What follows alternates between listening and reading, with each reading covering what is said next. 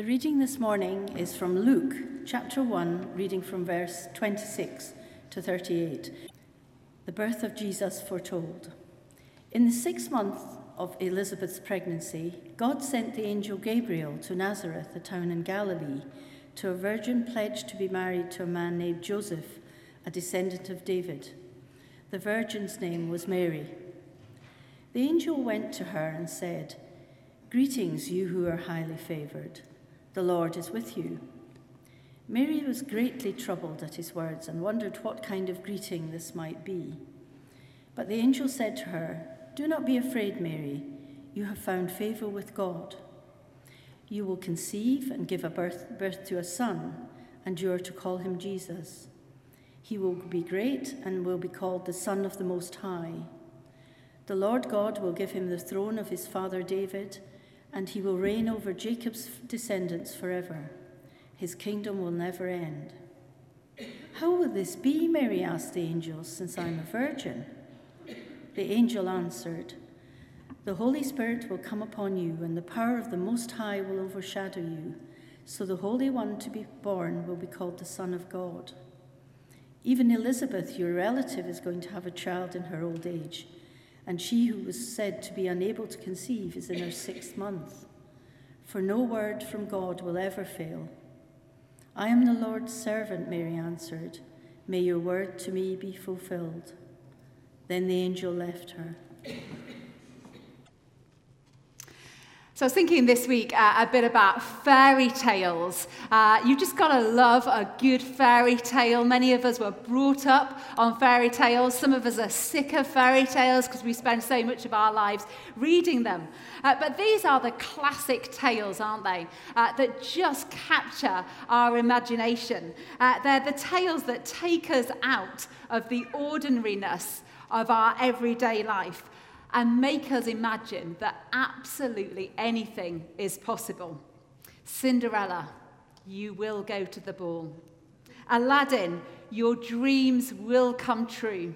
Belle, you will save that beast and fall in love. Harry, Meghan, Meghan, you will marry your prince, Harry.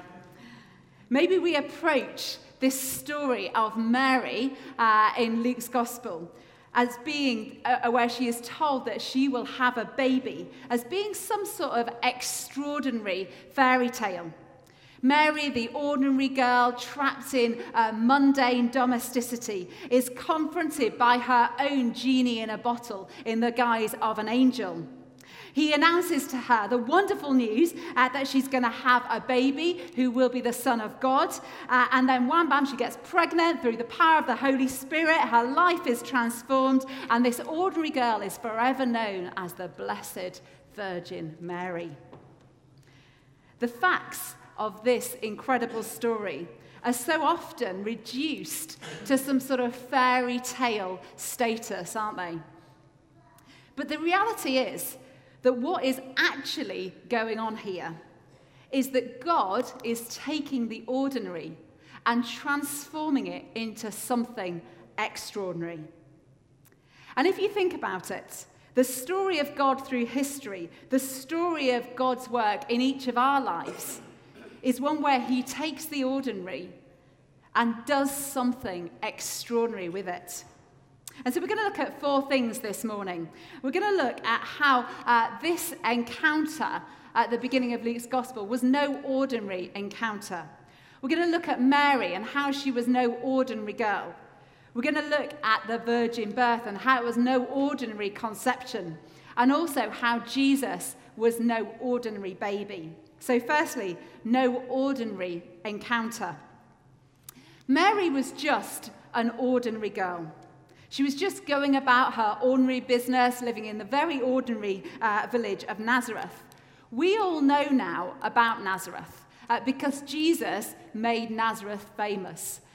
But let me assure you, Nazareth was a sort of nothing place. It was on the road to nowhere. It was uh, a village of about 450 people. It had no significance at all. It was off the beaten track. But to this ordinary girl, in this very ordinary place, God breaks into town in an incredibly extraordinary way.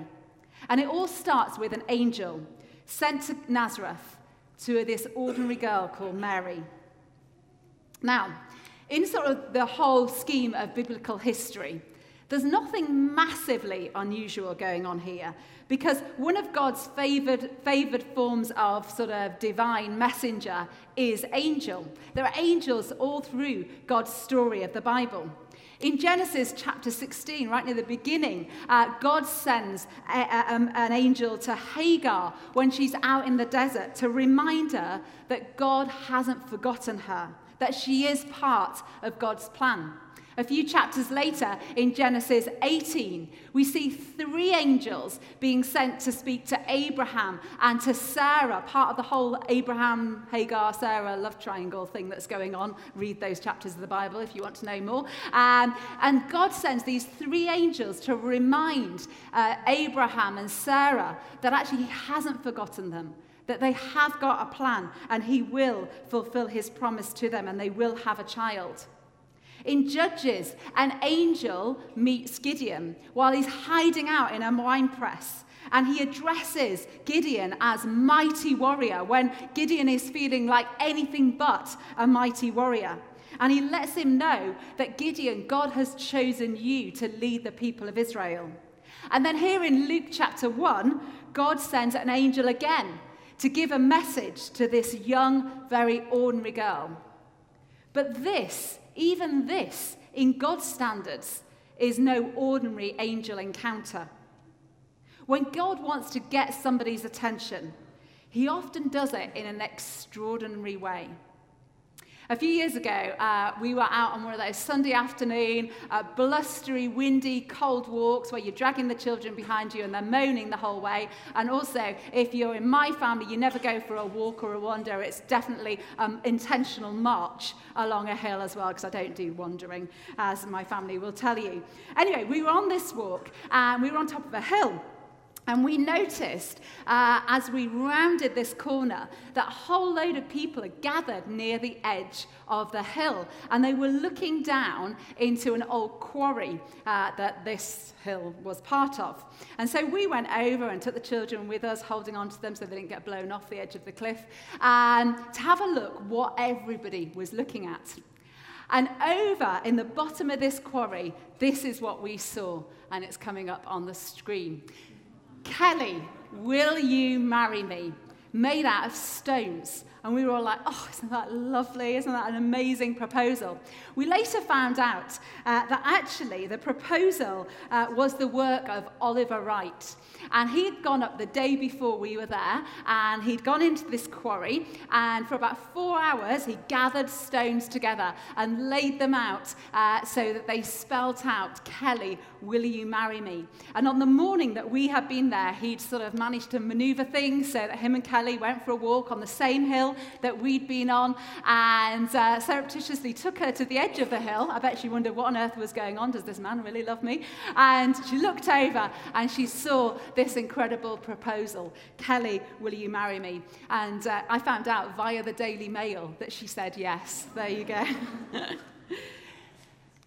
Oliver Wright wanted to get Kelly's attention. When God wants to get, do something incredible, when God wants to get our attention, he often does so in an extraordinary way. And even in God's terms, uh, this encounter with Mary had to be extraordinary because God had something pretty immense to tell her.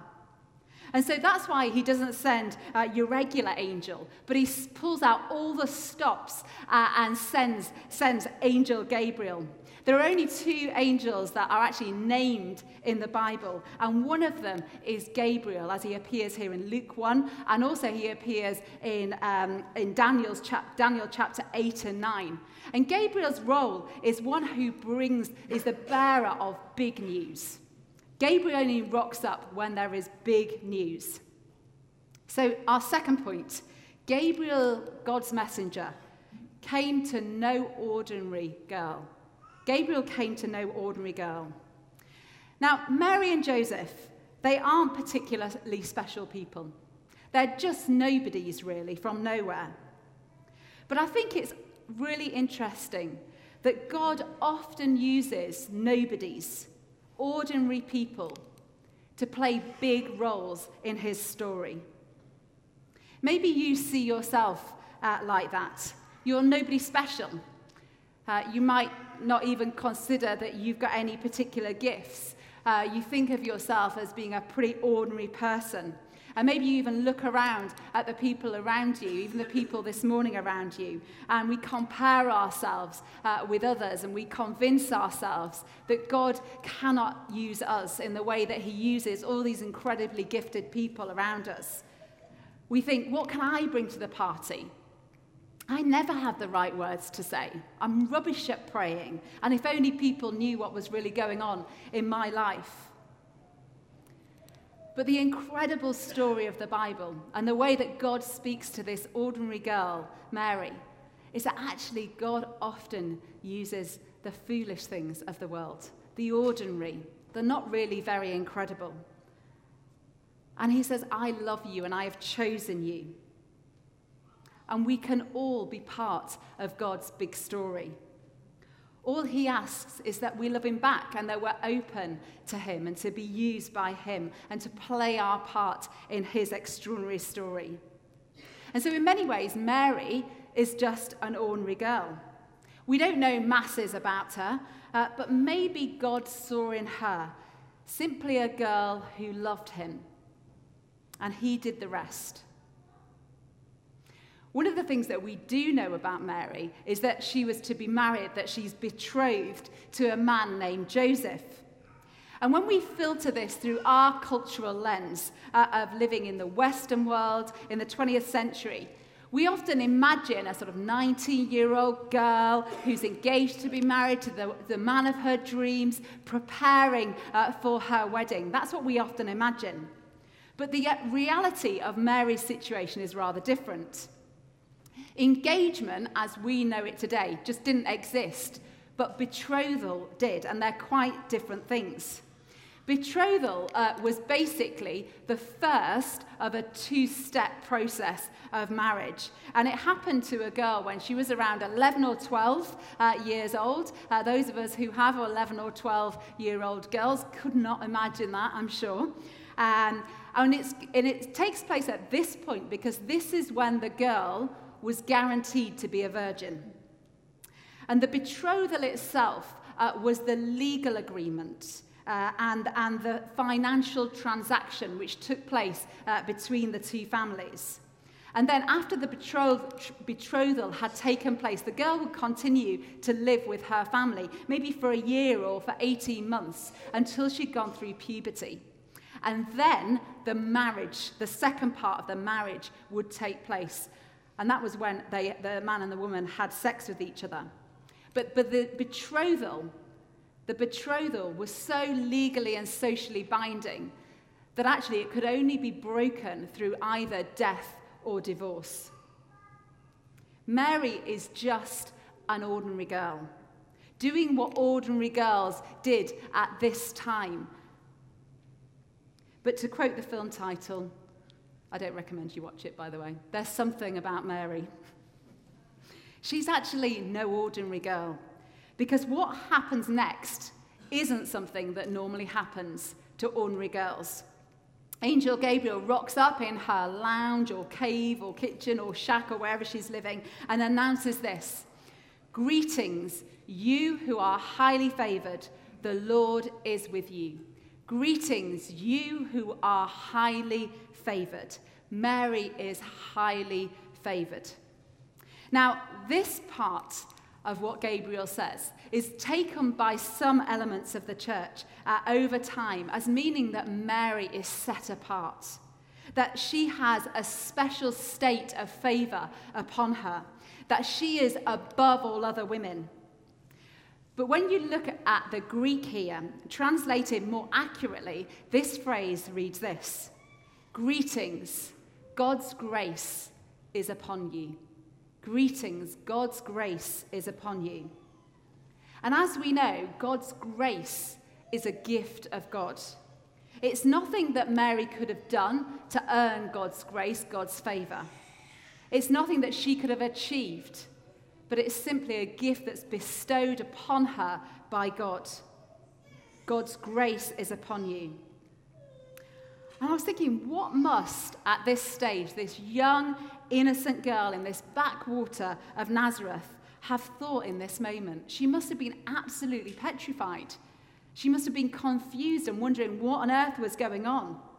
So it isn't surprising that she goes on, we go on to find out that she was deeply troubled uh, by these words. And she hasn't even heard the big message yet of what's going to happen to her, but she's deeply troubled. Maybe she knows something about how when angels rock up, the extraordinary happens. When angels rock up, your life never stays the same again. Greetings, God's grace is upon you. God is about to ask her to do a massive thing. But into the disruption and the confusion and the, sort of trouble of that moment, we encounter something of the compassion of God. Because Gabriel tells her this The Lord is with you. The Lord is with you. And later on, he says, Do not be afraid. The Lord is with you. Do not be afraid. It's into this really ex- extremely surreal and extraordinary moment that God shows his concern and his compassion for Mary, this insignificant, this ordinary 11, 12 year old girl. He knows what she needs in this moment, and she needs to know his love and his reassurance to her. Into the disruption, into the messiness of our lives, into those moments where we feel deeply troubled, into those moments where we feel like life is out of control, into those moments where we've had a, a bad diagnosis, or somebody close to us is ill, into those moments where we feel like, what are we doing with our lives? Into those moments where we don't know what, the, what work holds for us, or our family situation, what's going to happen next week. Into those moments, God comes in and speaks in his compassion and his grace to us and says, The Lord is with you. Do not be afraid. And so, with these words of reassurance ringing in Mary's ears, she's then told that she's going to have a son and that he will be the Son of the Most High God and that his kingdom will never end. And into the midst of this extraordinary encounter, she asked the most ordinary question How can this be since I am a virgin? How am I going to have a baby? I'm only betrothed. I'm a virgin, for goodness sake. I know how these things work. And here comes the bit that I guess has blown people's minds for the last 2,000 years. Because Jesus' conception was no ordinary conception. To be honest, the, the virgin birth has been a stumbling block to many. Maybe it's a stumbling block to you in your faith. Maybe it's one of those things that we just can't get our heads around. Uh, we know how babies are made, and this is just completely ridiculous. But think about this for a moment. However, you believe that creation came about, um, there was a time when there was nothing. There was a time when there was nothing. And whether uh, creation occurred because of a six day creation, or whether it was God causing the Big Bang to take place, God brought something out of nothing. So, if we believe that God can bring something out of nothing in creation, then why can't God bring something out of nothing when something within something he had created? Why couldn't God bring something out of nothing within something or somebody he had created? There is so much in our physical world that blows our mind. And so it's not surprising there is so much in the spiritual world that blows our mind as well, that doesn't make sense to us.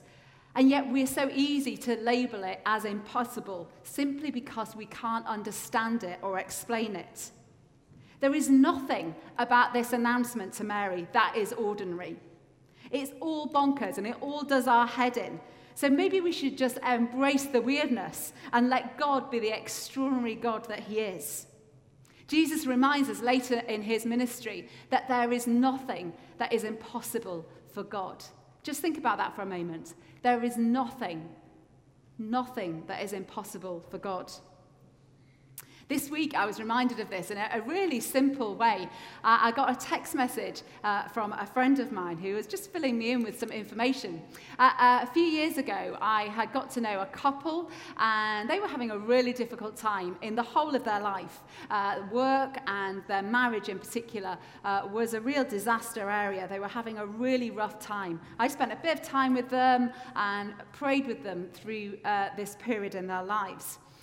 Uh, after a few years, they actually ended up splitting up. And the guy in particular was in a really dark place. He had absolutely no belief in God at all. He thought it was all completely bonkers.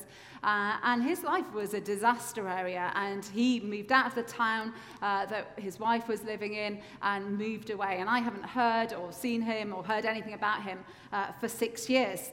But this is where the text message comes in. Uh, because on Thursday morning, I got a text message uh, from a friend of mine who had also known this couple at this time uh, in their relationship and in their lives as well. And this girl now lives somewhere else in England.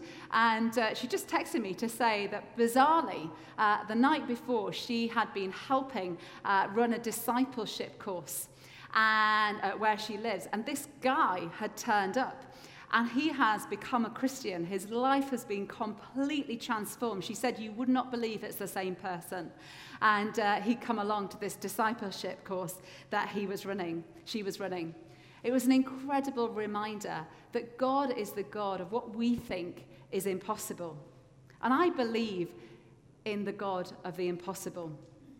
Maybe you and I need to expand our horizons, expand our expectations of what God can and will and does do in His world.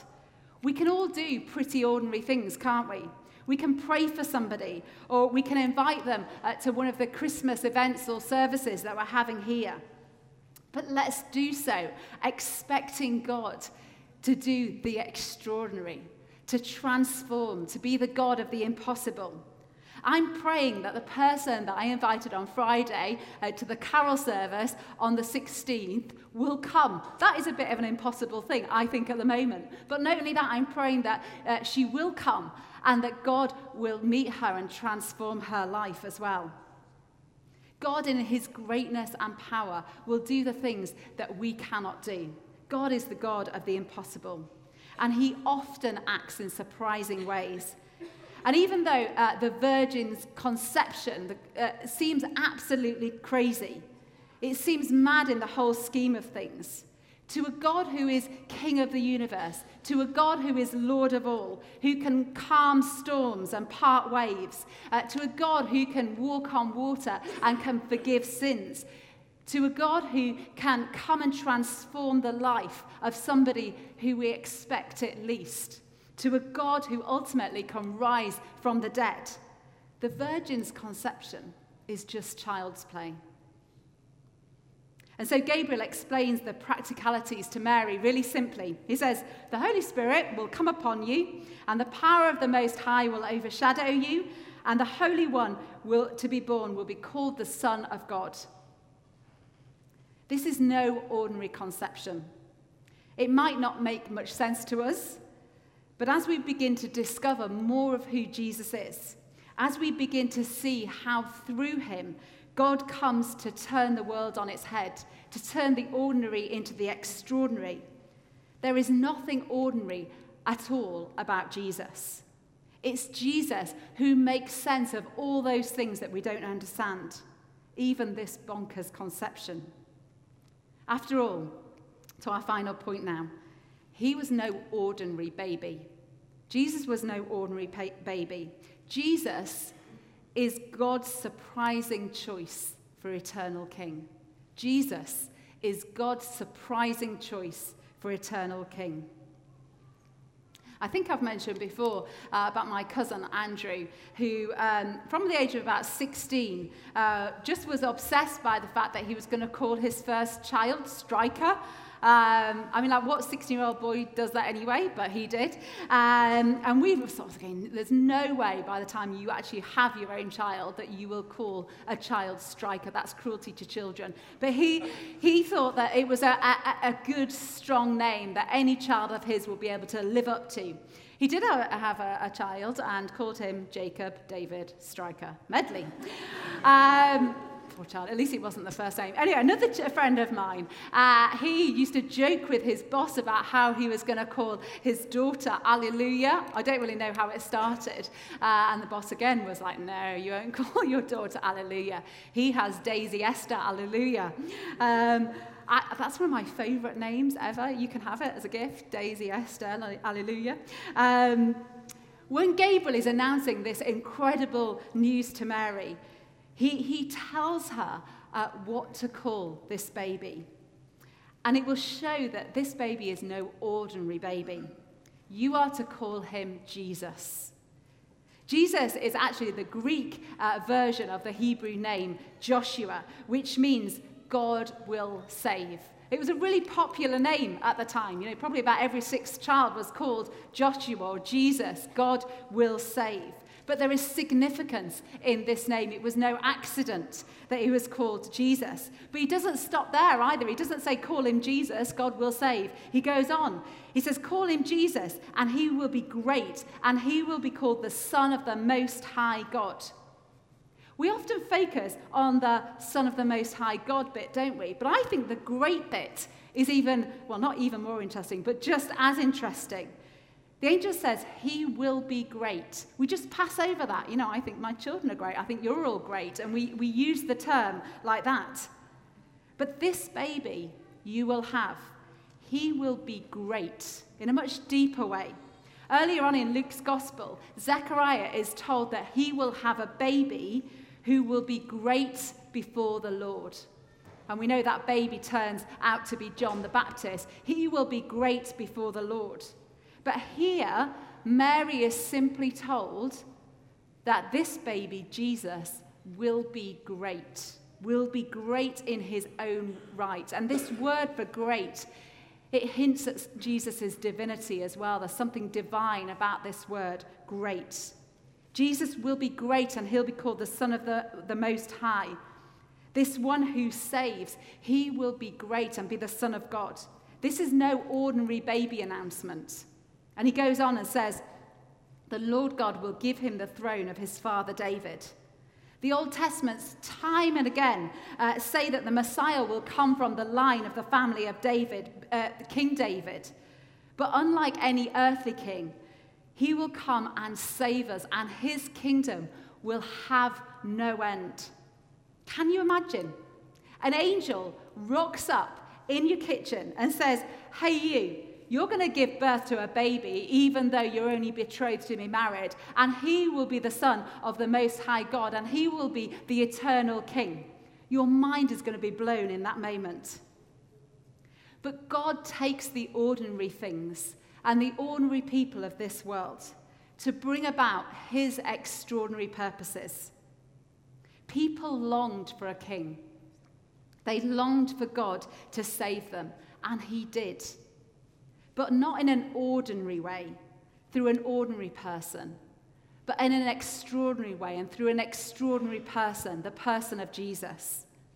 And ultimately, he did it most extraordinarily through the work of the cross so that it's possible that our ordinary lives can be transformed by Him. Let's just pray.